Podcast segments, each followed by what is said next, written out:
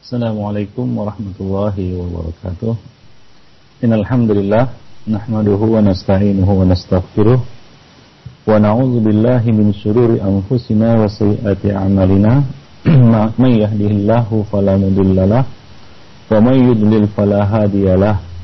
Ashhadu an la illallah wahdahu la syarikalah wa ashhadu anna Muhammadan abduhu wa rasuluh. يا أيها الذين آمنوا اتقوا الله حق تقاته ولا تموتن إلا وأنتم مسلمون أما بعد فإن أفضل الحديث كتاب الله وخير الهدى هدى رسول الله صلى الله عليه وسلم وشر الأمور محدثاتها وكل محدثة بدعة وكل بدعة ضلالة وكل ضلالة في النار Para pendengar yang berbahagia, Alhamdulillah pada pagi ini kita dapat bertemu kembali di dalam kajian yang rutin kita adakan. Dan insya Allah pada pagi ini kita akan meneruskan pembahasan tentang Al-Kabair. Sekedar mengingatkan bahwa pada kajian yang telah lalu kita telah membahas dosa besar yang ke-50 yaitu bertindak melewati batas atau al-baghyu. Allah Subhanahu wa taala tentunya telah melarang perbuatan ini Allah Subhanahu wa taala mengatakan di dalam kitabnya innallaha ya'muru bil 'adli wal ihsan wa ita'i dzil qurba wa yanha 'anil fahsya'i wal munkari wal baghi. Sesungguhnya Allah Subhanahu wa taala telah menyuruh kamu sekalian untuk berbuat ihsan. Dalam hadis Nabi sallallahu alaihi wasallam mengatakan innallaha katabal ihsana ala kulli syai'. Sesungguhnya Allah Subhanahu wa taala telah mewajibkan berbuat ihsan pada segala sesuatu Inna Allah ya'muru bil ihsan wa ita bil bil adli wal ihsan. Sesungguhnya Allah Subhanahu wa taala memerintahkan kita untuk berbuat adil dan ihsan dan menyuruh kita untuk memberi memberikan nafkah ataupun sedekah atau infak kepada dil kurba kepada orang-orang yang dekat dengan kita, karib kerabat kita. Wa yanha 'anil fahsya'i wal munkari wal baghi.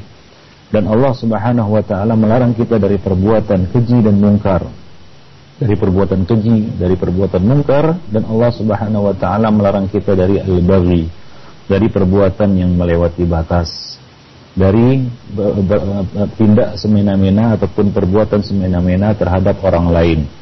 Rasulullah Shallallahu alaihi wasallam juga telah mengatakan dalam hadis beliau, "Inna Allah auha ilayya an tawada'u hatta la yafqara ahadun ala ahadin wa la yabghi ahadun ala ahadin." Sesungguhnya Allah Subhanahu wa taala telah mewahyukan kepadaku yaitu hendaklah kalian bertawaduk, bersikap tawaduk sehingga tidak ada seorang pun yang membanggakan diri atas orang lain. Dan tidak ada seorang pun yang bertindak melewati batas atau semena-mena terhadap orang yang lain. Allah wa iyyakum jami'an. Kecenderungannya adalah orang-orang yang memiliki kelebihan baik itu dari sisi kekuatan, kekayaan ataupun kedudukan biasanya suka bertindak melewati batas ataupun semena-mena terhadap orang-orang yang di bawahnya. Tiga jatuhlah mereka kepada perbuatan al-baghi ini, perbuatan melewati batas terhadap orang lain. Nah, ini merupakan salah satu dosa besar. Ya, salah satu dosa besar yang Allah Subhanahu wa taala akan segerakan adabnya di dunia bagi pelakunya Nabi Shallallahu Alaihi Wasallam mengatakan dalam sebuah hadis yang diriwayatkan oleh Imam Al Bukhari di dalam kitab Adabul Mufrad, "Ma min dambin ajdar ayu ajjilallahu li sahibihi al-uqubah fid dunya ma'a ma yaddakhiru lahu fil akhirah min al-baghi wa qati'atir rahim." Tidak ada satu dosa yang lebih pantas untuk disegerakan hukumannya, adabnya di dunia untuk pelakunya. Di samping hukuman dan adab yang disediakan oleh Allah Subhanahu wa taala di akhirat selain dari perbuatan melewati batas ataupun semena-mena dan perbuatan memutus hubungan tali silaturahim. Dan juga Allah Subhanahu wa taala telah memberikan kepada kita contoh bagaimana orang-orang yang semena-mena dengan kekuasaannya, semena-mena dengan jabatannya, semena-mena dengan hartanya terhadap orang lain, Allah Subhanahu wa taala binasakan mereka. Sebagai contoh Allah Subhanahu wa taala membinasakan Firaun yang sombong dengan kekuasaan dan kekuatan yang dimilikinya. Demikian juga Qarun yang Allah Subhanahu wa taala tenggelamkan ia ke dasar bumi karena kesombongannya dan tindak semena-mena yang dilakukannya dengan harta yang dimilikinya. Nah, itu merupakan contoh bagi kita semua. Jadi ini adalah dosa besar yang hendaknya kita jauhi bersama. Nah, pada kesempatan yang berbahagia hari ini kita akan melanjutkan kepada uh, kabirah al-kabiratu al-hadiyatu wal khamsun. Dosa besar yang ke-51 yaitu al-istitalatu al-dha'if wal mamluk wal jariyah wal zaujah wal dabbah. Perbuatan semena-mena terhadap orang-orang lemah, adu afa terhadap budak wanita maupun budak budak laki-laki maupun budak wanita, terhadap istri dan terhadap binatang. Nah ini merupakan lanjutan daripada dosa yang ke yang ke-50 kemarin yaitu al-baghyu. Yaitu al-istitalah, perbuatan semena-mena, sewenang-wenang terhadap orang-orang lemah, terhadap budak sahaya yang kita miliki, terhadap istri kita dan terhadap binatang. Ya, hewan tunggangan kita atau hewan-hewan yang kita pelihara. Nah, ini merupakan satu uh, kita katakan perbuatan dosa. Ya, bahkan ini digolongkan sebagai dosa besar. Dan ini adalah satu dosa yang berkaitan dengan hablun minan nas. Hutang kita kepada orang lain dalam bentuk perbuatan zalim yang kita lakukan terhadap mereka Nah ini berat hukumannya dan berat e, kita katakan tanggung jawabnya nanti di akhirat. Ya kita ingat hadis ya tentang al-muflis tentang orang-orang yang pailit pada hari kiamat yaitu orang-orang yang datang dengan membawa pahala solat, pahala zakat, pahala puasa, namun mereka telah banyak melakukan perbuatan semena-mena terhadap orang lain, memukul yang ini, menghina yang itu, ya, berbuat zalim, mengambil harta yang ini, ya, menggibahi yang itu dan seterusnya hingga akhirnya kebaikan-kebaikannya akan diambil dan diserahkan kepada orang-orang yang telah dizaliminya yang telah diperlakukannya semena-mena. Nah kemudian apabila habis kebaikan-kebaikannya maka dosa dan keburukan orang-orang yang telah dizaliminya yang telah di, eh, diperlakukannya dengan semena-mena itu akan dilimpahkan kepada dirinya, kemudian dia diseret dan dilemparkan ke dalam api neraka. Ikhwani azani Allah wa iyyakum jami'an. Sungguh sangat tragis nasib orang yang telah bersusah payah mengumpulkan pahala di dunia tetapi tetapi ternyata pahala yang telah dikumpulkannya itu bukan miliknya ya milik orang-orang yang telah dizaliminya maka dosa di dalam bab muamalah ini adalah satu dosa yang sangat berat ada pertanggungjawabannya nanti berkaitan dengan orang-orang yang kita zalimi. Maka dari itu Allah Subhanahu wa taala telah memerintahkan kita untuk berbuat baik. Allah Subhanahu wa taala berfirman, "Wa ahsin kama ahsanallahu ilaik." Berbuat baiklah kamu sebagaimana Allah Subhanahu wa taala telah berbuat baik kepadamu. Ya. Janganlah kita memperlakukan orang dengan semena-mena, dengan kekuatan yang kita miliki, ya, dengan kekuasaan yang kita yang kita miliki, yang dengan harta yang kita miliki, ya, yang mana harta itu kekuatan itu dari Allah Subhanahu wa taala. Hanyalah barang titipan sementara diberikan Allah Subhanahu wa taala kepada kita. Janganlah itu membuat kita sombong lalu kita berbuat semena-mena kepada orang lain yang kita pandang di bawah kita kedudukannya. Ya, di bawah kita kedudukannya. Nah, Allah Subhanahu wa taala telah memerintahkan kita untuk berbuat baik kepada mereka di dalam firman-Nya yaitu dalam surat An-Nisa ayat 36. Allah Subhanahu wa taala mengatakan wa'budullaha wa la tusyriku bihi syai'a wa bil walidaini ihsana wa bidil qurba wal yatama wal masakin wal jari dil qurba wal jaril junubi والصاحب بالجنب وابن السبيل وما ملكت أيمانكم إن الله لا يحب من كان مختالا فخورا Beribadalah kepada Allah Subhanahu wa taala. Tunaikanlah hak Allah Subhanahu wa taala yaitu beribadah kepadanya. Dan janganlah kamu mempersekutukannya dengan sesuatu apapun. Jangan berbuat syirik. Lalu kemudian penuhilah hak-hak manusia. Yang pertama adalah hak kedua orang tua dan berbuat baiklah, berbaktilah kepada dua orang ibu bapamu, ya kepada ibu bapamu, kemudian karib kerabatmu, anak-anak yatim, orang-orang miskin.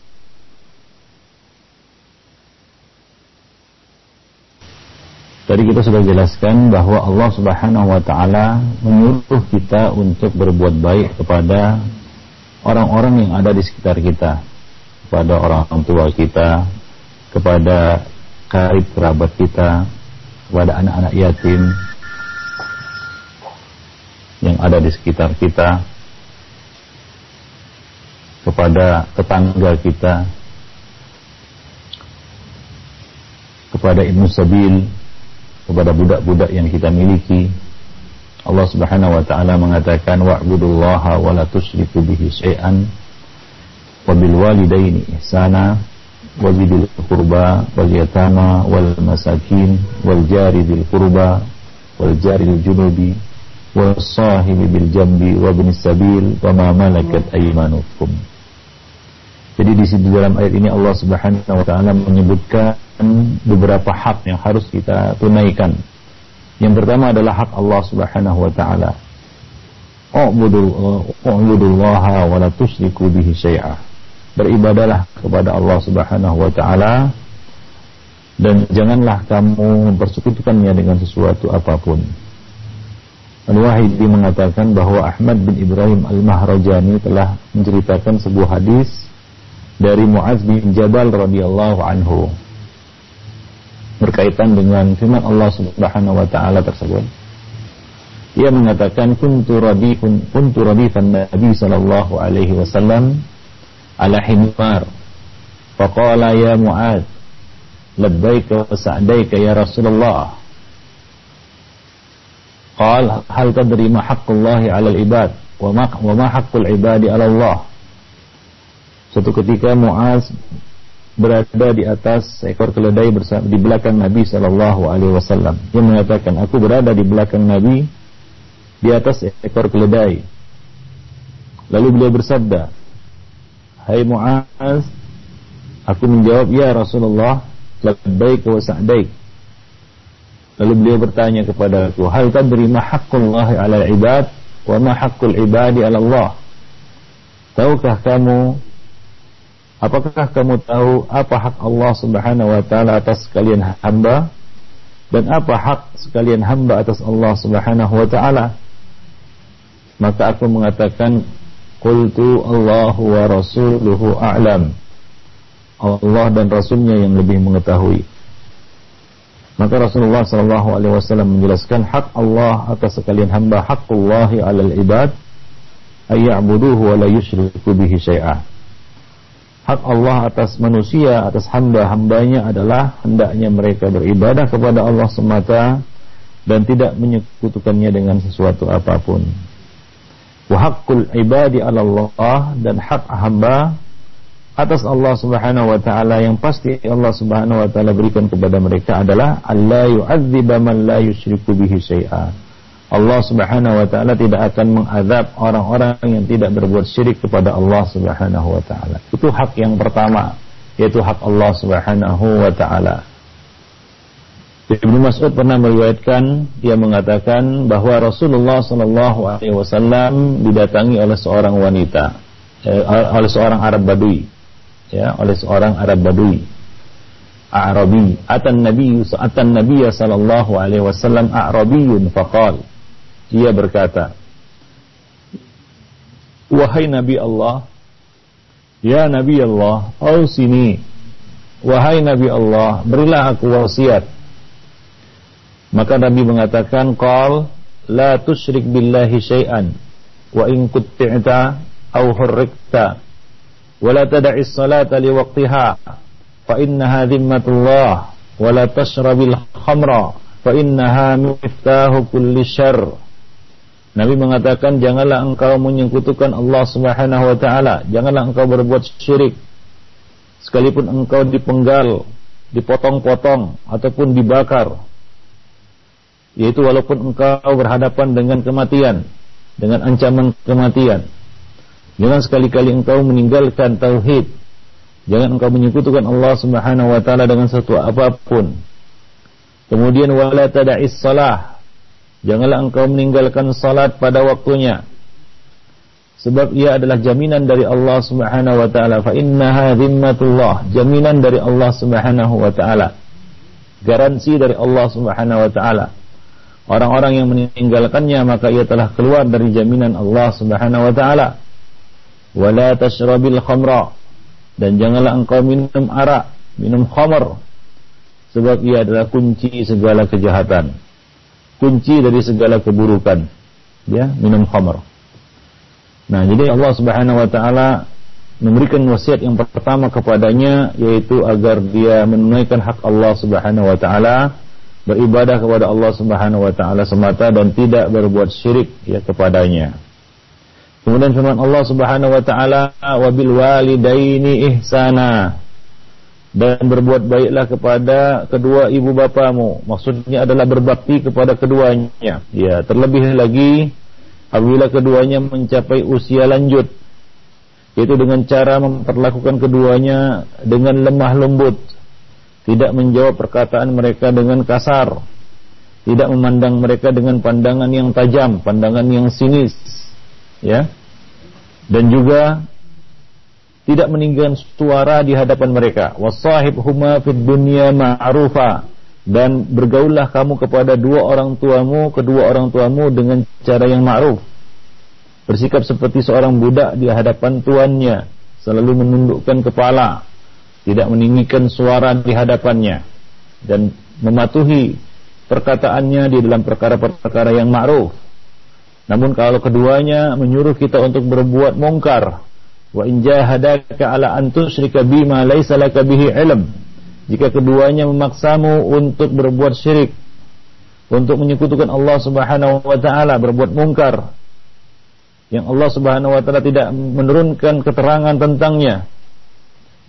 Yang Allah Subhanahu dan engkau tidak mengetahui ada keterangan dari Allah Subhanahu wa taala, ya fala tuti'huma, maka janganlah kamu taat kepada keduanya, namun wasahibhuma fid dunya ma'rufa.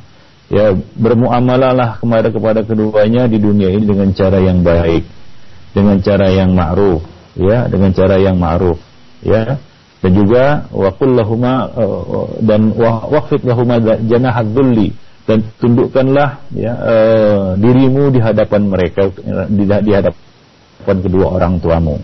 Ya khususnya sebagaimana kita sebutkan tadi apabila orang tua kita sudah tua renta ya sangat membutuhkan perhatian kita maka kita di situlah diuji bagaimana kebaktian seorang anak kepada dua orang tuanya ya. Kepada dua orang tuanya Nah, memperlakukan mereka dengan uh, hormat, memperlakukan mereka dengan penuh santun, dengan dengan lemah lembut. Nah, ini merupakan salah satu di antara peluang seorang hamba untuk mendapatkan surga Allah Subhanahu wa taala. Sungguh merugi, sungguh merugi, sungguh merugi kata Nabi dari seorang yang mendapati ya dua orang tuanya atau salah satu dari keduanya ya pada usia lanjut namun ia tidak uh, dapat apa namanya dia tidak dapat meraih sorga. Ya tidak dapat meraih sorga. Jadi ini merupakan peluang bagi kita untuk dapat meraih sorga Allah Subhanahu Wa Taala yaitu berbakti kepada kedua orang tua kita. Nah itu adalah suatu hak yang yang wajib kita tunaikan. Karena melalui keduanya lah kita hadir di muka bumi ini. Dan Allah Subhanahu Wa Taala menempatkan hak keduanya di bawah hak Allah Subhanahu wa taala dan rasulnya. Nah, demikianlah para pendengar yang berbahagia. Ya, maka tidak layak bagi seorang muslim ya berbuat aniaya kepada orang tuanya, berbuat semena-mena kepada orang tuanya.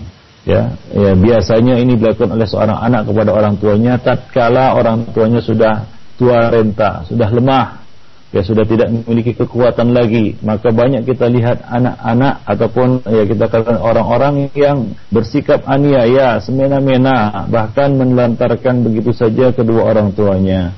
Dan termasuk tindak semena-mena kepada dua orang tua adalah membiarkan mereka tanpa diurus. Ya sebagian ada yang menitipkan orang tuanya di panti jompo tanpa dijenguk dan tanpa diurus sama sekali ya seolah-olah orang yang yang dibuang ya tidak di tidak diacuhkan lagi. Nah, ini merupakan satu tindak aniaya dan semena-mena terhadap kedua orang tua. Nah kemudian Allah Subhanahu wa taala memerintahkan kita untuk berbuat baik kepada karib kerabat. Ya kepada karib kerabat. Wabidil kurba dan yaitu dengan cara menghubungkan tari kekeluargaan dan bersikap ramah terhadap mereka ya dengan cara ya yasiluhum wa yata'attaf alaihim dengan cara menghubungkan tali kekeluargaan dan bersikap ramah terhadap mereka ya yang namanya menyambung tali silaturahim, tali kekeluargaan itu bukanlah dengan orang-orang yang menyambung tali silaturahim dengan kita. Tapi menghubungkan tali silaturahim itu adalah kepada orang-orang yang berusaha untuk memutusnya dari kita. Orang-orang yang memutuskan hubungan tali kekeluargaan dari kita, maka kita diperintahkan untuk menyambungnya, ya, dan juga bersikap ramah terhadap mereka, memperhatikan hak-hak mereka, membantu mereka apabila mereka membutuhkan bantuan Ya karena mereka memiliki hak selain hak seorang muslim, ia juga punya hak sebagai karib kerabat. Ya, nah demikian. Nah kemudian Allah Subhanahu wa taala perintahkan kita untuk berbuat baik kepada anak yatim wal yatama. Ya birif eh, yarfaqu bihim wa yudnihim wa yamsahu ru'usahum yaitu dengan cara dengan jalan mengasihi mereka, menyantuni mereka, mendekati mereka dan mengusap kepala mereka ya, mengusap kepala mereka. Kemudian juga Allah Subhanahu wa taala perintahkan kita untuk berbuat baik kepada al-masakin, kepada orang-orang miskin. Ya, anak yatim dan fakir miskin janganlah kita perlakukan dengan semena-mena. Seperti itu juga dil kurba, ya karib kerabat kita. Janganlah kita perlakukan dengan semena-mena. Ya, kalau kita lihat sekarang ini banyak orang-orang kaya yang semena orang miskin ya memperlakukannya dengan ya dengan tidak senonoh ataupun dengan cara yang sangat menghinakan ya ya karena kemiskinannya atau karena derajatnya yang rendah.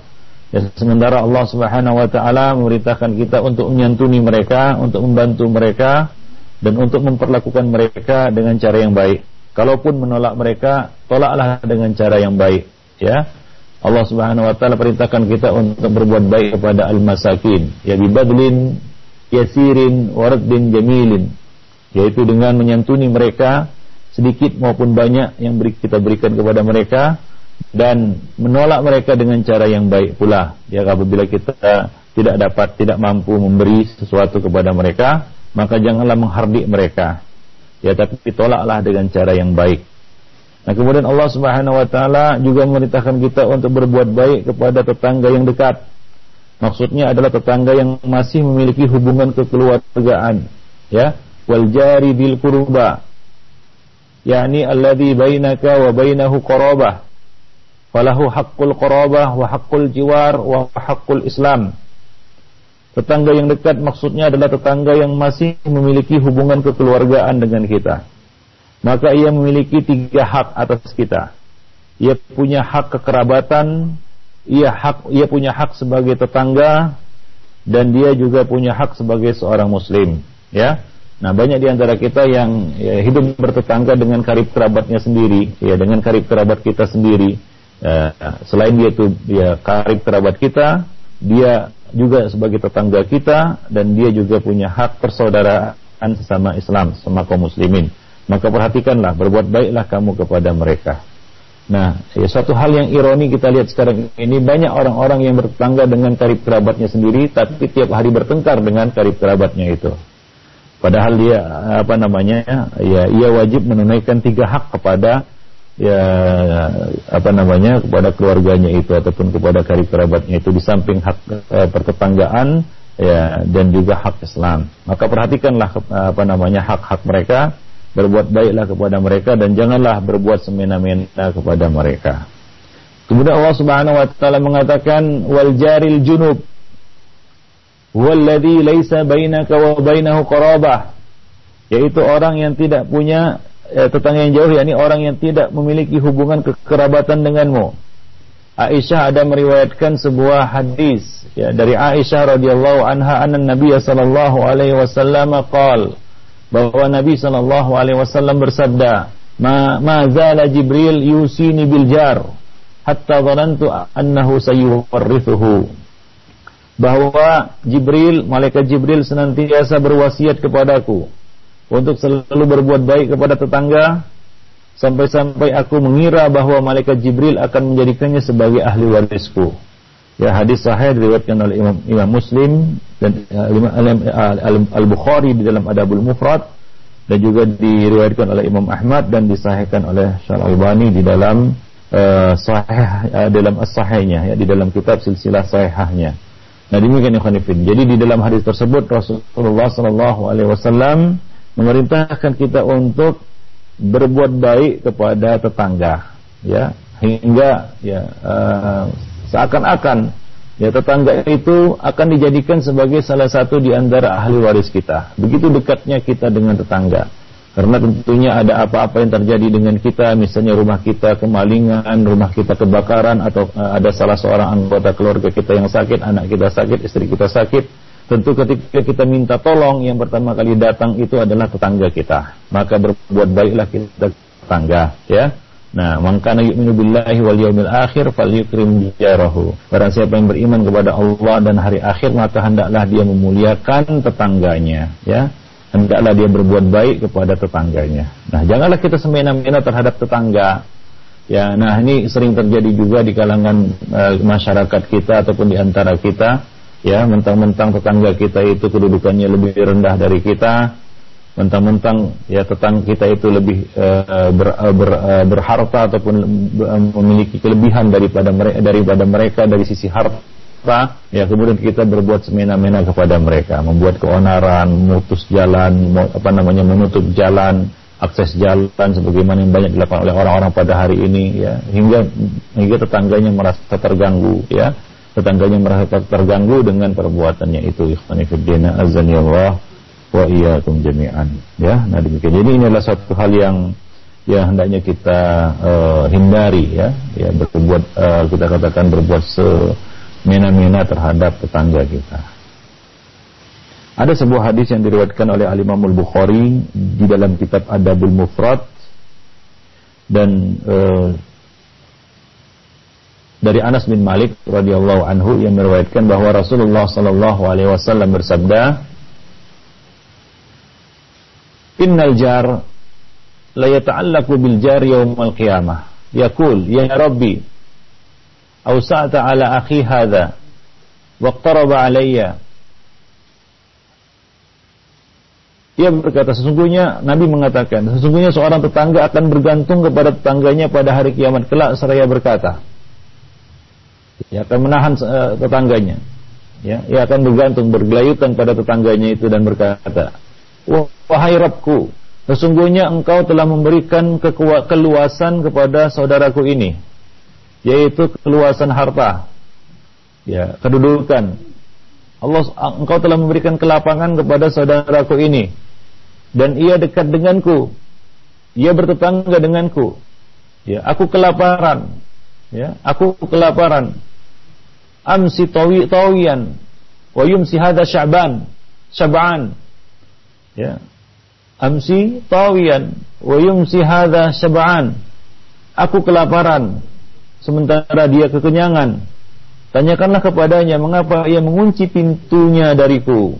Ya salhu lima aghlaqa babahu wa harramani ma qad awsa'ta bihi alaihi. Tanyakanlah kepadanya mengapa ia mengunci pintunya dariku dan tidak memberiku sesuatu pun dari dari dari apa yang telah engkau anugerahkan kepadanya? Nah demikian ikhwan fillah azani Allah wa iyyakum jami'an. Jadi tetangga kita itu nanti akan menuntut haknya dari kita pada hari kiamat di hadapan Allah Subhanahu wa taala.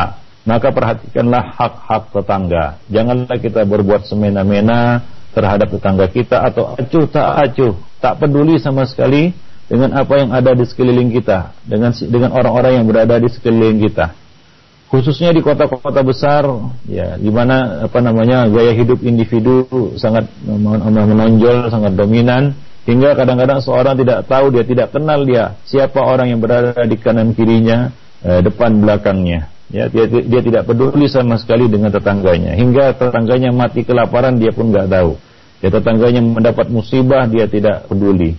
Ya bahkan tetangganya kematian dia tidak juga apa namanya menghadiri dan melayat jenazahnya. Ataupun memberikan kata-kata takziah kepadanya. Nah ini adalah suatu krisis ya di muamalah di tengah-tengah kita ikhwan fillah azani Allah wa iyyakum jami'an. Ingatlah Di dalam hadis ini, ya di dalam riwayat yang lain dari Ibnu Umar radhiyallahu anhu dengan lafal berapa banyak tetangga ya yang akan bergelayut pada tetangganya pada hari kiamat kelak seraya berkata, ya dia bergelayut, dia bergantungan kepada tetangganya pada hari kiamat kelak.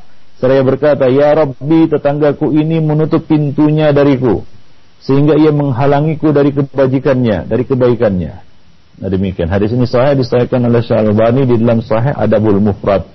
Ya, atau dihasankan oleh beliau di dalam Sahih Adabul Mufrad. Nah demikian ikhwanifidin. Jadi tetangga itu punya hak ya, ya pada kita. Maka janganlah kita berbuat semena-mena. Kita tidak peduli saja terhadap mereka. Ini adalah suatu kesalahan dan dosa. Ya apalagi kita berbuat semena-mena, mengganggu tetangga kita. Ya, ya dengan apa? Dengan misalnya ya kita katakan membuat keonaran, ya atau apa namanya kita uh, mengambil bat, apa namanya menggeser batas tanahnya ya atau kita uh, apa namanya menutup akses jalannya ya dan banyak lagi hal-hal lain yang dapat menimbulkan ya kita katakan gangguan terhadap tetangga kita maka perhatikan hak tetangga janganlah kita berbuat semena-mena kepada tetangga kita. Terlebih lagi apabila kita misalnya punya kelebihan harta ya kita punya kelebihan kedudukan ya kedudukan yang lebih tinggi sementara ya tetangga kita bukan apa-apa bukan orang apa-apa bahkan ya miskin apa nah janganlah kita berbuat aniaya terhadap mereka. Nah kemudian wasahibi bil jambi ya berbuat baiklah kamu kepada teman sejawatmu Ibnu Abbas dan Mujahid mengatakan huwa ar-rafiqu fis safar. Masuk maksudnya adalah uh, teman uh, tem, ya, teman dalam perjalanan. Ya teman kita di dalam perjalanan. Ya di dalam safar untuk kita punya teman seperjalanan. Maka berbuat baiklah kepadanya. Ya. Ya. Lahu hakul jiwar wa haqqus suhbah. Karena ia punya dua hak yaitu hak sebagai tetangga dan hak sebagai sahabat rekan perjalanan ya di samping juga dia punya hak sebagai seorang muslim nah demikian apabila dia seorang muslim jadi berbuat baiklah kepada teman sejawatmu ya teman di dalam perjalananmu Nah, janganlah kita di dalam perjalanan, ya kita sama satu tujuan, satu perjalanan, satu kendaraan, namun kita bersikap egois. Ya, kita makan, dia nggak makan, berbagilah. Ya, itu sering kita lihat di dalam perjalanan seperti itu. Dia makan sendiri, sementara kawan-kawannya ataupun teman-teman perjalanannya dia ataupun ada uh, teman perjalanannya dia dia biarkan kelaparan atau dia biarkan tidak uh, hanya menonton dia makan dan minum. Nah, demikian. Janganlah seperti itu. Karena Allah Subhanahu wa taala perintahkan kita untuk berbuat baik kepada as-sahibi bil jambi, yaitu ar-rafiq fis safar, teman di dalam safar kita. Kemudian Allah Subhanahu wa taala perintahkan kita untuk berbuat baik kepada ibnu sabil, yaitu kepada orang lemah yang wajib dibantu sampai di tempat tujuannya, yaitu musafir kelana, ya yang ter terputus dari bekal perjalanannya atau kekurangan bekal perjalanannya. Ya, ya, ya dikatakan wahwa abdaif ya yajibu iqra'uhu ila ayyablughu haitsu yurid. Ya yaitu orang lemah yang wajib kita bantu sampai ia tiba di tempat tujuannya Ibnu Abbas mengatakan yaitu pengembara yang harus diberi tempat menginap dan diberi makan sampai ia berpamitan dan melanjutkan perjalanan. Ya. Beliau mengatakan huwa abiris sabil. Ya. Tuwihi wa tut'imuhu hatta yarhal angka yaitu pengembara musafir yang kita harus memberi tempat menginap kepadanya dan memberi makan semampu kita sampai ia berpamitan dan melanjutkan perjalanan.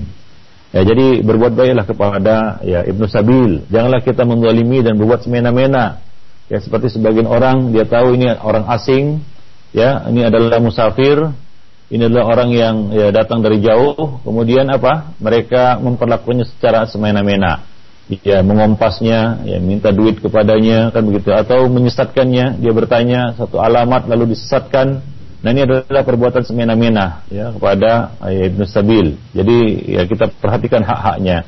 Nah kalau kita bisa bantu, misalnya kita carikan tempat menginap, ya kita beri makan, ya semampu kita, maka kita wajib memberikannya sampai ia berangkat dan pergi melanjutkan perjalanannya. Nah demikian fillah, azani Allah wa iyyakum jami'an. Ya, nah kemudian kepada hamba sahayamu Allah Subhanahu wa taala mengatakan wa ma malakat aymanukum dan kepada hamba sahayamu maksudnya adalah budak belian yang harus diperlakukan dengan baik. Ya al-mamluk. Yuridu al-mamluk. Ya. Hendaknya kita beri nafkah ataupun kita perlakukan dengan baik memberinya nafkah dan memaafkan kesalahan-kesalahannya. Ya termasuk di dalamnya ya ikhwani fid din azani Allah jami'an orang-orang yang bekerja bersama kita sebagai buruh ataupun pembantu. Ya itu wajib kita perlakukan dengan baik ya kita perlakukan dengan santun, ya, memaafkan kesalahan mereka apabila mereka berbuat salah. Dalam sebuah riwayat dari Abdullah bin Amr, ada seorang yang datang kepada Nabi Shallallahu Alaihi Wasallam bertanya kepada Nabi ya Rasulullah, berapa kali kami harus memaafkan kesalahan budak-budak kami, pembantu-pembantu kami, khodim-khodim kami, pelayan-pelayan kami. Nabi diam saja. Ia bertanya berkali-kali seperti itu, barulah Nabi mengatakan, maafkanlah mereka 70 kali setiap hari. Artinya 70 kali mereka berbuat keliru, salah maafkan. Maafkan, itu utamakan memberi maaf kepada mereka. Itu perlakukanlah mereka dengan baik. Janganlah bebani mereka dengan beban yang tidak sanggup mereka pikul. Ya, dan janganlah ya, serta merta memarahi mereka dengan sesuatu yang tidak mereka lakukan. Nah, Rasulullah Alaihi Wasallam telah memberikan kepada kita contoh yang sangat mulia di dalam bab ini. Laqad kana lakum fi Rasulillahi uswatun hasanah sebagaimana diungkapkan oleh Anas bin Malik bahwa Rasulullah sallallahu alaihi wasallam tidak pernah ya mengatakan eh, kepadaku sesuatu yang belum aku buat, mengapa kamu tidak buat? Ya, ya, mengapa kamu tidak lakukan seperti itu? Dan tidak pernah melakukan terhadap apa yang telah aku lakukan, ya tidak pernah mengatakan terhadap apa yang aku lakukan, mengapa engkau berbuat seperti ini? Nah demikian, itulah contoh yang patut kita apa namanya eh, kita ambil dan kita tiru dari Rasulullah, teladan yang harus kita tiru dari Rasulullah Sallallahu Alaihi Wasallam di dalam memperlakukan hamba sahaya kita atau pelayan-pelayan kita, khadim-khadim kita, buruh-buruh kita, pekerja-pekerja kita. Ya, berbuat baiklah kepada mereka, ya berilah mereka gaji yang layak, upah yang layak, ya, rezeki yang layak, nafkah yang layak. Bayarlah kepada mereka hasil kerja mereka sebelum keringat mereka kering sebagaimana yang di uh, perintahkan oleh Nabi Shallallahu Alaihi Wasallam agar kita menunaikan hak pekerja kita sebelum keringat mereka kering atau mengering. Itu segera ya berikan hak-hak mereka. Janganlah berbuat semena-mena. Ya mentang-mentang kita tahu dia bergantung kepada kita, minta kerjaan kepada kita kan begitu ya seperti yang terjadi pada hari ini. Wah, kamu kan yang minta kerja sama aku katanya. Kemudian dia e, berlaku semena-mena kepada e, kepada pekerjanya itu, kepada buruhnya itu.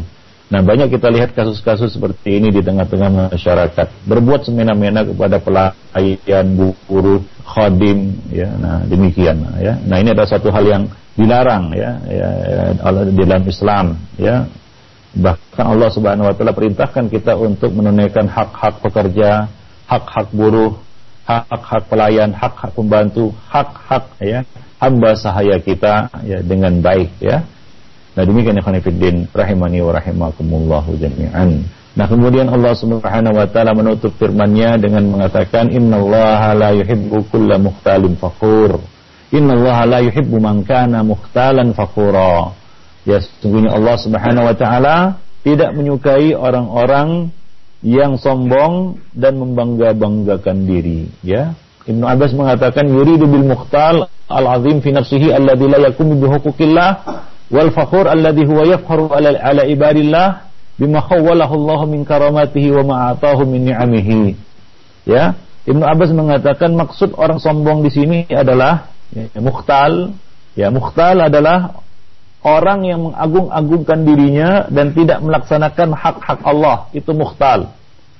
Dan adapun fakur Ya, maksud membangga-banggakan diri di sini adalah orang yang membangga-banggakan dirinya terhadap hamba-hamba Allah yaitu yang sombong terhadap yang yang takabur terhadap hamba-hamba Allah ya dengan kemuliaan yang telah Allah berikan kepadanya dan dengan nikmat-nikmat yang telah Allah Allah anugerahkan kepadanya lalu dia gunakan itu untuk berbuat sombong kepada makhluk-makhluknya uh, kepada hamba-hamba Allah Subhanahu wa taala din azani Allah wa. Jadi Allah Subhanahu wa taala tidak menyukai hamba-hamba yang seperti itu sifatnya. Nah Rasulullah Shallallahu Alaihi Wasallam telah uh, menyampaikan kepada kita ya, ya, suatu hadis beliau berkatakan beliau bersabda qal bainama rajulun syab liman kana qablakum yamshi fi hullatin mukhtalan fakhura id ibtala'at ibtala'athul ardu fahuwa yatajaljalu fiha hatta taqum as-sa'ah. Nabi Shallallahu Alaihi Wasallam mengatakan ketika ketika ada seorang laki-laki muda, ya, seorang pemuda dari umat sebelum kalian berjalan dengan pakaian mewah, dengan penuh kesombongan dan keangkuhan, sekonyong-konyong ia ditelan bumi, ia masuk ke dalam bumi, ditelan bumi, maka ia tenggelam di dalamnya sampai hari kiamat. Terus tenggelam masuk ke dalamnya sampai hari kiamat. Ikhwanifiddin para pendengar yang ber berbahagia.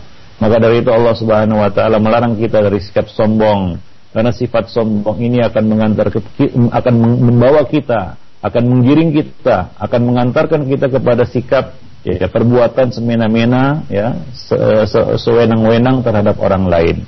Nah, demikian juga hal-hal yang bisa menyeret kita kepada kesombongan. Ya misalnya apa? Memakai pakaian isbal, ya, menjulurkan pakaian di bawah mata kaki ini adalah sebagai merupakan salah satu tanda kesombongan maka Allah Subhanahu wa taala melarang kita dari perbuatan itu. Nabi sallallahu alaihi wasallam mengatakan man jarra thawbahu eh, khuyala ya lam yandurillahu lam yandurillahu ilaihi yaumal qiyamah. Barang siapa kata Nabi wasallam ya mengulurkan, menjulurkan bajunya, kainnya ya di bawah mata kaki karena sombong, Allah Subhanahu wa taala tidak akan melihatnya ya pada hari kiamat kelak. Allah Subhanahu wa taala tidak akan melihatnya pada hari kemudian kelak. Nah demikian ikhwan fillah azani Allah wa iyyakum jami'an. Kenapa? Karena perbuatan ini dapat menyeretnya kepada kesombongan dan sombong itu dapat menyeretnya kepada perbuatan aniaya kepada orang lain. Nah, kalau kita lihat orang-orang yang suka berbuat aniaya, faktor penyebabnya salah satunya adalah kesombongannya. Maka dia tega berbuat aniaya kepada orang lain. Nah, demikian fillah. Maka dari itu ya Rasulullah sallallahu alaihi wasallam kala ajal menjelang beliau berpesan as-salah as-salah wa ma malakat aymanukum. Ya. Tegakkanlah salat, tegakkanlah salat yaitu perhatikan salatmu dan budak-budakmu. Ya, perhatikan hak-hak budak-budak yang kamu miliki. Ya, janganlah kamu semena-mena kepada mereka ya disebabkan karena kedudukan mereka yang ya tentunya lebih rendah darimu. Nah demikian ikhwan fillah.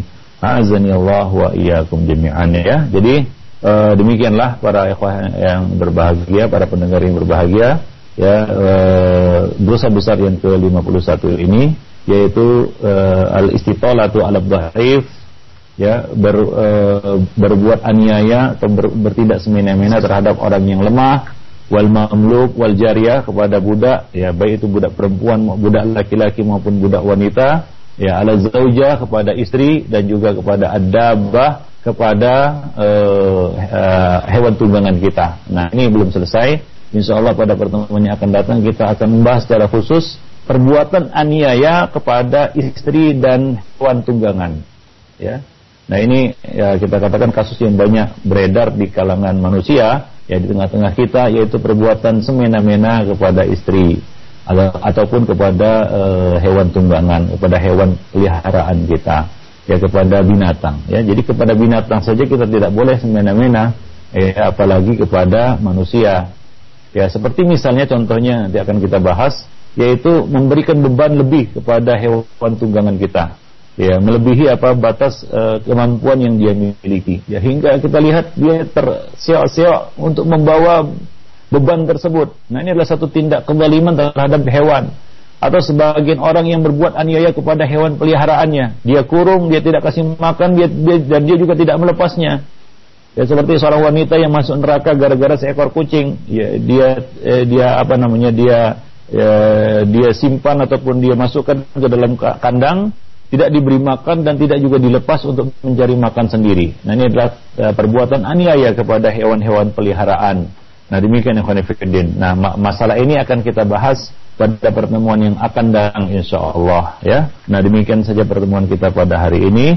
Dan untuk selebihnya mungkin kalau ada pertanyaan-pertanyaan yang masuk sudah uh, yang bisa kita jawab kita jawab, yang tidak kita serahkan kepada yang mengetahuinya. Lebih dan kurang saya mohon maaf. Aku luka lihada. Astaghfirullah li wa lakum. Walisairil muslimin. Innahu huwal ghafurur rahim.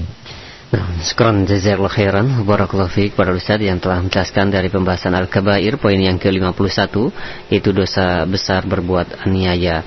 Mudah-mudahan apa yang kita simak bersama bermanfaat bagi kita semua. Dan mungkin akan kita buka sesi interaktif Dan hanya uh, satu atau dua pertanyaan Ustaz di kesempatan uh, pagi hari ini Karena keterbatasan waktu.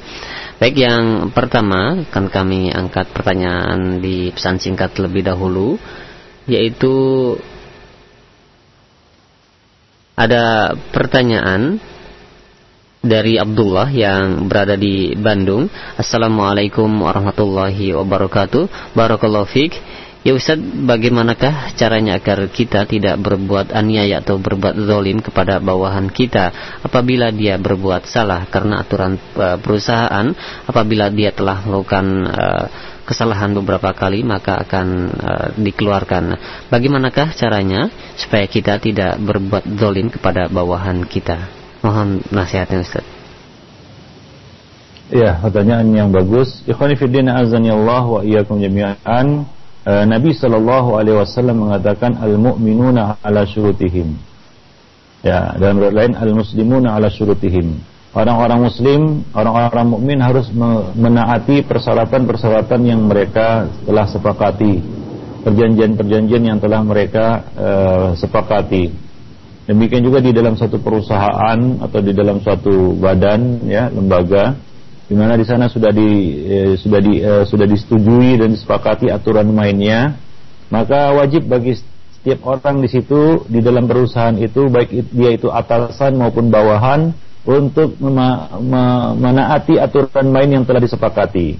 Nah, dan juga ya, siap menerima sanksi dari pelanggaran-pelanggaran yang dilakukannya. Nah, dan itu bukanlah suatu kezaliman. Itu bukanlah suatu kezaliman, itu bukanlah suatu tindak aniaya. Kalau dia, dia, dia dikeluarkan karena kesalahannya, maka itulah dia yang harus dia terima resiko ya risiko yang harus dia terima hukuman yang harus dia jalani ya ukubah yang harus dia ya taati. Nah demikian. Jadi itu bukanlah suatu tindak melampaui batas ataupun tidak semena-mena terhadapnya. Kecuali bila dia dikeluarkan ya dengan tanpa hak. Artinya apa? Tanpa kesalahan yang dilakukannya. Lalu dia dikeluarkan secara pihak. Nah ini adalah suatu tindakan semena-mena dari atasan kepada bawahannya. Namun kalau ternyata itu merupakan suatu kesalahan darinya, ya dan telah ya, apa namanya melanggar uh, persyaratan atau kesepakatan yang telah dibuat, maka ya itulah dia tindak keadilan yang harus dilakukan. Itulah keadilan hukum yang harus ditegakkan. Wallahu a'lam bishawab. Walaupun itu berujung kepada dikeluarkannya ya apa namanya pekerja itu ataupun buruh itu ataupun pegawai itu. Nah demikian. Dan dia dia juga harus ya legowo dan dia harus apa namanya pasrah dan dia harus menerima apa yang telah diputuskan ya. Karena itulah dia persyaratan yang telah disepakati. Wallahu alam bisawab selama ya tidak ada di situ kezaliman ya. Artinya dia dia bukanlah itu kesalahan dia dan dia tidak melakukannya atau dia difitnah malah telah melakukannya dan seterusnya maka wallahu alam ya uh, itu bukan termasuk tindak semena-mena terhadap bawahan ataupun terhadap pekerja dan atau atau terhadap pegawai. Wallahu alam bisawab. Baik, terima kasih banyak atas jawaban Al Ustaz. Untuk selanjutnya kami beralih di line telepon. Silahkan bagi Anda yang ingin bertanya langsung para pendengar sekalian di 021 823 6543. Halo. Assalamualaikum warahmatullahi wabarakatuh. Waalaikumsalam warahmatullahi wabarakatuh. Dengan siapa di mana? Dengan Umi Rofa dari Cirebon. Silahkan langsung kini pertanyaan. Ya. Uh, ini ada mohon nasihatnya ya Pak Ustadz. Ada sebuah rumah tangga yang dia itu seorang suami yang sebetulnya keilmuannya sudah bagus gitu agamanya sudah bagus. Tetapi pada suatu hari uh, suatu waktu dia tergoda dengan wanita ya. Nah wanita ini dinikahilah oleh dia. Nah si istrinya itu tidak terima. Istrinya menuntut cerai tapi tidak diceraikan. Nah sekarang dia sudah selama enam bulan kurang lebih dibiarkan istrinya tidak dinafkahi, anaknya pun dibiarkan. Ketika istrinya memutuskan untuk ikut saudaranya, dia sangat marah, lalu mengancam kepada saudaranya itu yang bawa itu untuk apa namanya ya tidak sesuai dengan ilmu dia lah kalau saya, saya bilang.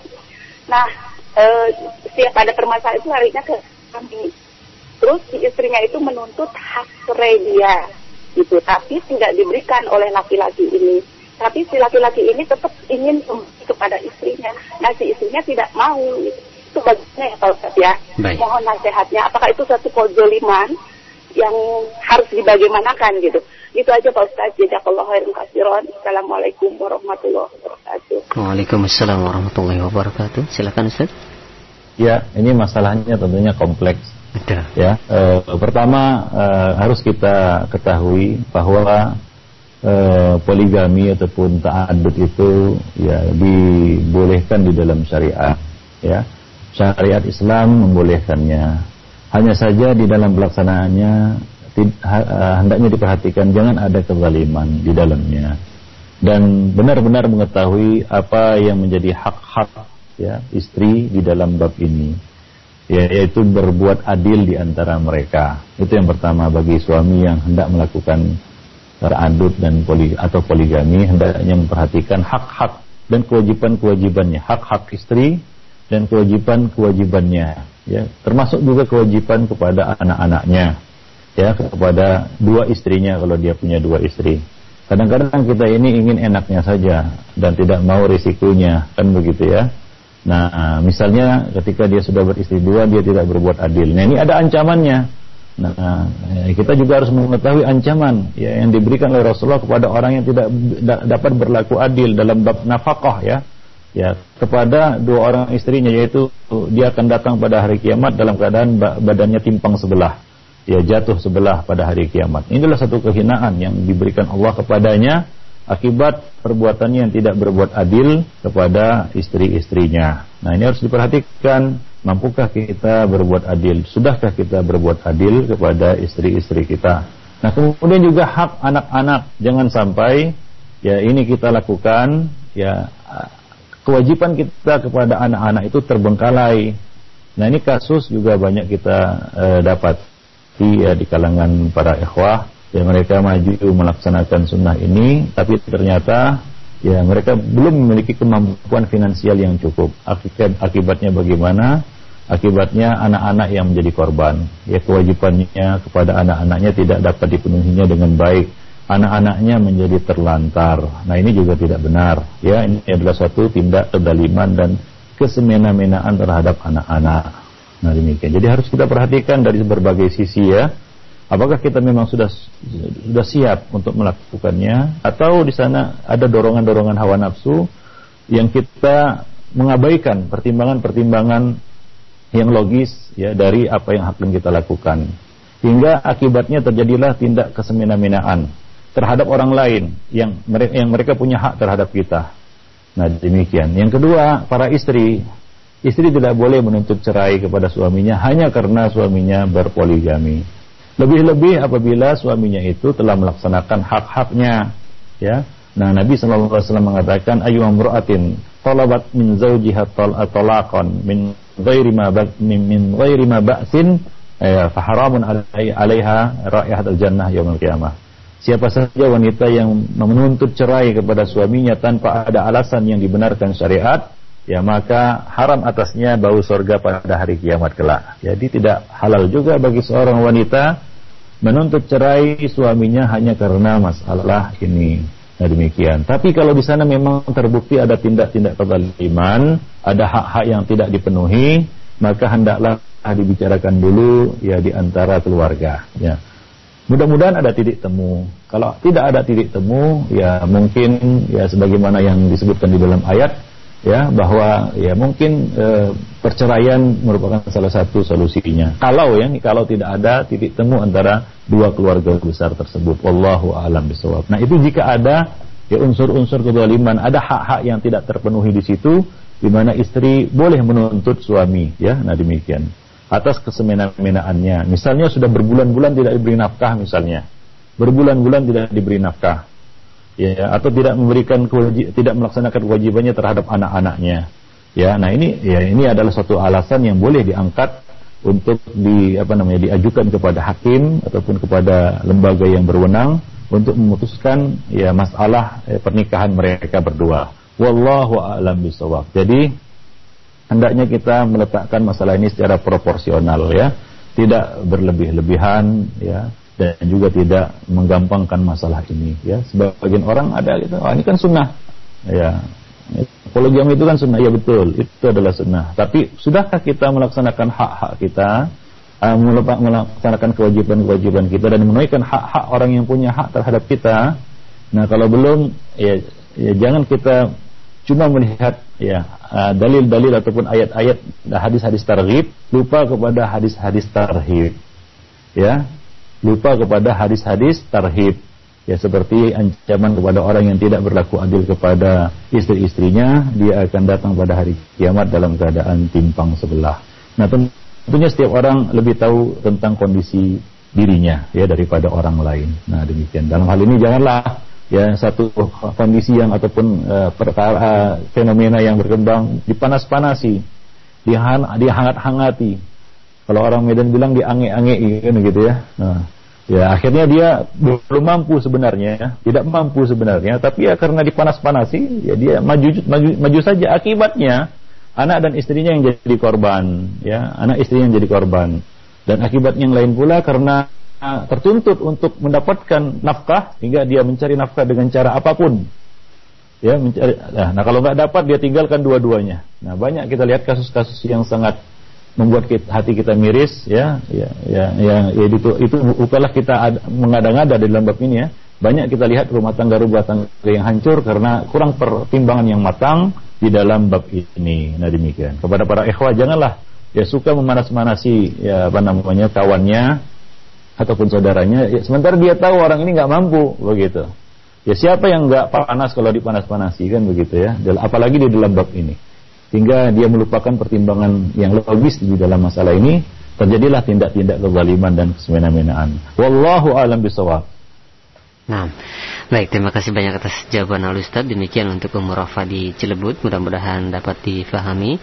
Dan untuk selanjutnya satu pertanyaan terakhir kami berikan di line telepon Ustaz ya di 0218236543. Silahkan bagi Anda yang ingin bertanya langsung untuk kesempatan terakhir ini. Halo.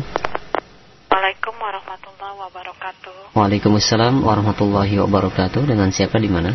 Dengan Umi Ita. Di mana? di Pulau Gadung. Mita di Pulau Gadung, silahkan langsung ke inti pertanyaan. Uh, Pak Ustadz, Assalamualaikum ya. warahmatullahi wabarakatuh. Waalaikumsalam Pak Ustadz, saya menanya mengenai seperti yang tadi Pak Ustadz sudah utarakan mengenai istri istri-istri yang melebihi dari satu. Bagaimana kalau istri itu tiga dia miliki, tapi sedangkan dia tidak berpenghasilan, hanya mengandalkan uh, uang pensiunnya saja. Bahkan di sini terlihat sekali ya kejuliman-kejuliman yang dia lakukan. Tapi bagaimana seorang istri itu harus memberikan kesadaran kepada suaminya. Baik. Itu saja Ibu ya, Ibu Ita, Umu Ita di Pulau Gadung. Assalamualaikum hmm. Warahmatullahi wabarakatuh. Waalaikumsalam warahmatullahi wabarakatuh. Syukur jazakillah khairan. Silahkan Ustaz. Iya, ya. Waalaikumsalam warahmatullahi wabarakatuh. Eh, Alhamdulillah wassalatu wassalamu ala rasulillah wa ba'd Ikhwani fiddin para akhwat yang berbahagia uh, Ini sudah kita sampaikan tadi mengenai masalah ini ya uh, Mudah-mudahan tadi sudah dipahami mengenai masalah uh, apa namanya uh, poligami ini Bagi yang punya kemampuan ya Bagi yang memiliki kemampuan Hendaklah dia lakukan ya menurut kemampuan yang dia miliki ya. Nah demikian. Menurut kelapang, menurut kelapangan dan keluasan yang Allah Subhanahu wa taala berikan kepadanya. Karena Allah Subhanahu wa taala telah membagi-bagi rezeki itu berbeda-beda setiap orangnya. Nah kalau dia e, belum jelas di dalam masalah ini ya mengenai hak apa saja hak-hak yang harus dia penuhi apa saja kewajiban-kewajiban yang harus dia lakukan maka para suami hendaklah berkonsultasi dengan ahli ilmu, dengan para ustadz yang terpercaya, yang ya, diketahui keilmuan dan kewaraannya untuk apa namanya meminta pertimbangan kepada mereka, ya, apakah memang sudah layak dan sudah tepat atau tidak, ya, supaya kita berjalan di atas suatu yang yakin, satu ilmu kejelasan, ya, tidak ya apa namanya asal-asalan dan tidak ya kita katakan uh, serabutan begitu ya. Uh, apa namanya uh, tanpa perhit tanpa pertimbangan yang matang hingga ya ini akan berisiko.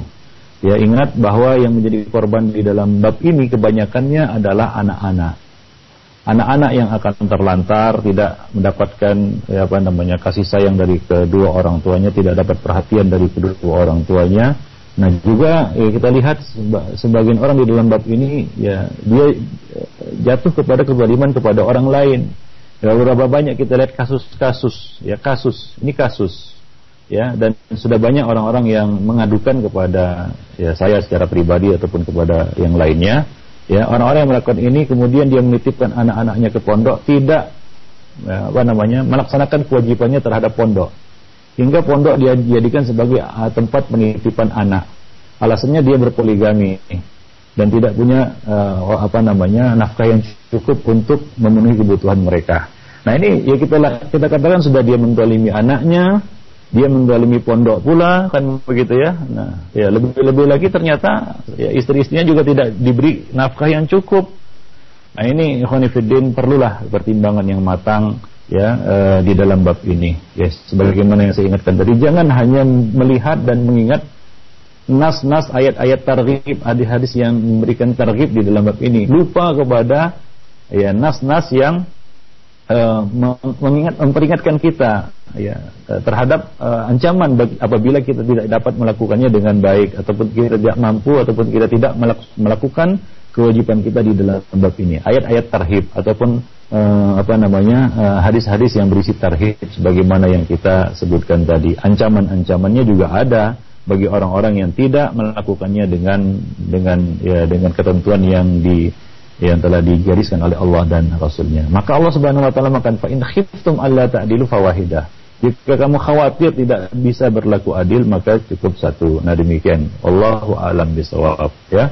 Demikian juga hadis tarhib yang lainnya Nabi mengatakan barang siapa yang memiliki ya ya dua orang istri atau lebih lalu dia tidak berlaku adil kepada mereka, tidak berlaku adil ya. Ya, terhadap mereka, maka dia akan datang pada hari kiamat dalam keadaan badannya badannya timpang sebelah. Tidak berlaku adil artinya boleh jadi dia berkemampuan. Dia punya kemampuan tapi dia tidak berlaku adil kepada istri-istrinya. Itu saja dia dapat ancaman. Bagaimana pula ya dia tidak berlaku adil dalam uh, bukan hanya tidak berlaku adil afwan bukan hanya tidak berlaku adil tapi dia tidak melaksanakan kewajiban-kewajibannya tidak memberi nafkah yang cukup kepada istri-istrinya ya tidak memberi nafkah kepada istri-istrinya ya kepada anak istrinya nah ini tentunya ya lebih parah lagi daripada hanya sekedar tidak berlaku adil kepada istri. Nah wallahu alam bisawab jadi ya nasihat saya ya lakukanlah ini dengan ilmu ya dengan pertimbangan yang matang. Kita lihat ya diri kita karena yang melakukan ya amal ini adalah kita bukan orang lain. Ya, ya jangan hiraukan apa kata-kata orang lain yang berusaha untuk memanas-manasi mengejek dan lain sebagainya. Itu hiraukan semuanya. Yang akan melaksanakan amal itu adalah kita. Dan kita dituntut untuk berilmu sebelum berkata dan berbuat. Maka ilmu itu. Yakin benar-benar yakin bahwasanya kita uh, kalau kita melakukannya itu akan membawa kita kepada yang lebih baik ya. Membawa kita kepada yang lebih baik, maka lakukan. Tapi ya kalau ternyata kita memang memang ya orang yang belum mampu, belum Allah Subhanahu wa taala beri kekuatan ataupun kemampuan kepada kita, ya maka sekali lagi ya takwalah kepada Allah Subhanahu wa taala. Ya, nah demikian wallahu alam bisawab. Baik, terima kasih banyak atas jawaban Al Ustaz dan mungkin ada satu kesimpulan Ustaz yang dapat disampaikan. Silakan. Ya, Khonifuddin azanillah wa iyyakum jami'an.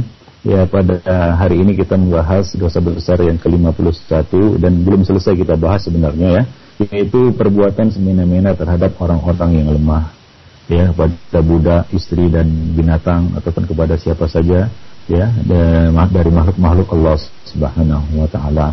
Khonifuddin satu hal yang perlu kita perhatikan di sini adalah bahwa ya hubungan muamalah dengan orang lain ya ini adalah satu perkara yang berat ya tanggung jawabnya nanti di akhirat maka hendaknya hendaklah kalau bisa kita bertemu dengan Allah Subhanahu wa taala tanpa memiliki hutang kezaliman terhadap orang lain maka lakukanlah dan berusaha kita untuk meminta maaf ya menyelesaikan urusan kita di dunia ya dengan makhluk sebelum kita menghadap Allah Subhanahu wa taala. Barang siapa di antara kamu yang punya ya suatu hutang kezaliman terhadap orang lain, maka selesaikanlah sekarang. Sebelum datang nantinya pada hari di mana tidak ada dirham dan tidak ada dinar yang ada hanyalah al hasanat wasayyiat membayarnya dengan kebaikan kita atau menanggung dosa yang dilakukan oleh orang lain. Akibat perbuatan balim kita kepadanya. Nah demikianlah. Jadi insya Allah ini akan berlanjut pada pertemuan yang akan datang. Ya dan demikianlah lebih dan kurang saya mohon maaf. Ya yang benar datangnya dari Allah, yang salah dari saya dan dari syaitan. Kalau ada jarum yang patah jangan disimpan di dalam laci. Kalau ada kata-kata yang salah jangan disimpan di dalam hati. Aku lupa lihada astagfirullah wa lakum muslimin innahu huwal.